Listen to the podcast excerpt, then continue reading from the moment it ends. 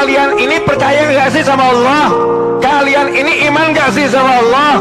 Kalian ini mantap gak sih kalau Allah bilang aku yang urus kamu. Kalau udah bilang Allah aku yang urus kamu aku urus kalian. Allah yang bilang. Yang bilang ini bukan orang kaya. Yang bilang ini bukan seorang konglomerat. Yang bilang adalah pencipta kita semua. Allah rizquha. Allah yang ngurus rezekinya. Allah ngurus kalian semua. Seharusnya tenang atau galau ini Allah bilang Allah rizquha. Allah yang jamin Allah yang nanggung rezekinya. Nah kalau Allah udah jamin rezekimu seharusnya kamu tenang atau galau? Tenang ya. Kenapa sekarang galau Alladhi yuwaswisu fi sudurin nasi minal jinnati wan nas.